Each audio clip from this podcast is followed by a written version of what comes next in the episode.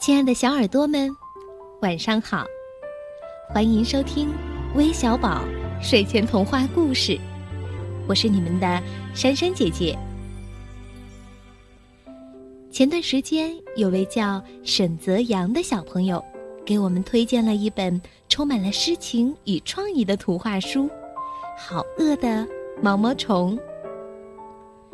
如果说有一条虫子能一路畅通无阻的从一个国家爬到另一个国家，那么就是它了。三十多年来，这条从艾瑞克·卡尔手里爬出来的红脑壳、绿身子、高高的拱起来走路的毛毛虫，已经吞噬了世界上两千多万个孩子的心。今天。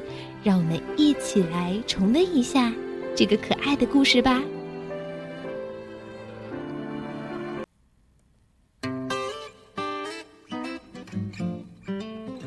月光下，一个小小的卵躺在树叶上。一个星期天的早晨，暖暖的太阳升起来了。啪！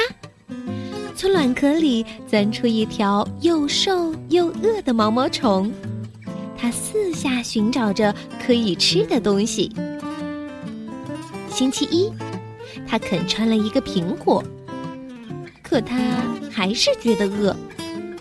星期二，他啃穿了两个梨子，可他还是觉得饿。星期三，他啃穿了三个李子，哦，可他还是饿。星期四。他啃穿了四个草莓，哦，他还是饿得受不了。星期五，他啃穿了五个橘子，哦，他还是饿呀。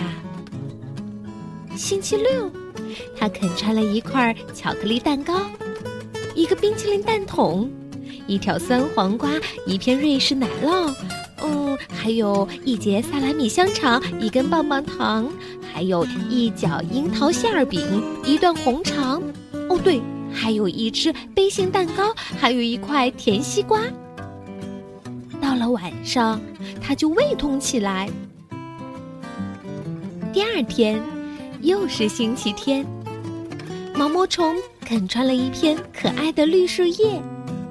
这一回呀，他感觉好多了。现在它一点儿也不饿了，它也不再是一条小毛虫了，它是一条胖嘟嘟的大毛虫了。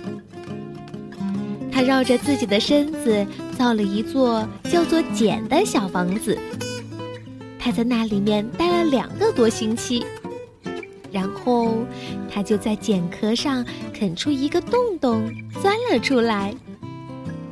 它已经是一只美丽的蝴蝶了。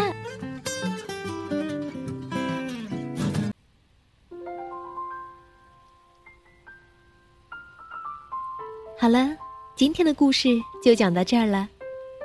如果你有好的故事想推荐给更多的小朋友听，那不妨在微信平台上留言告诉我们吧。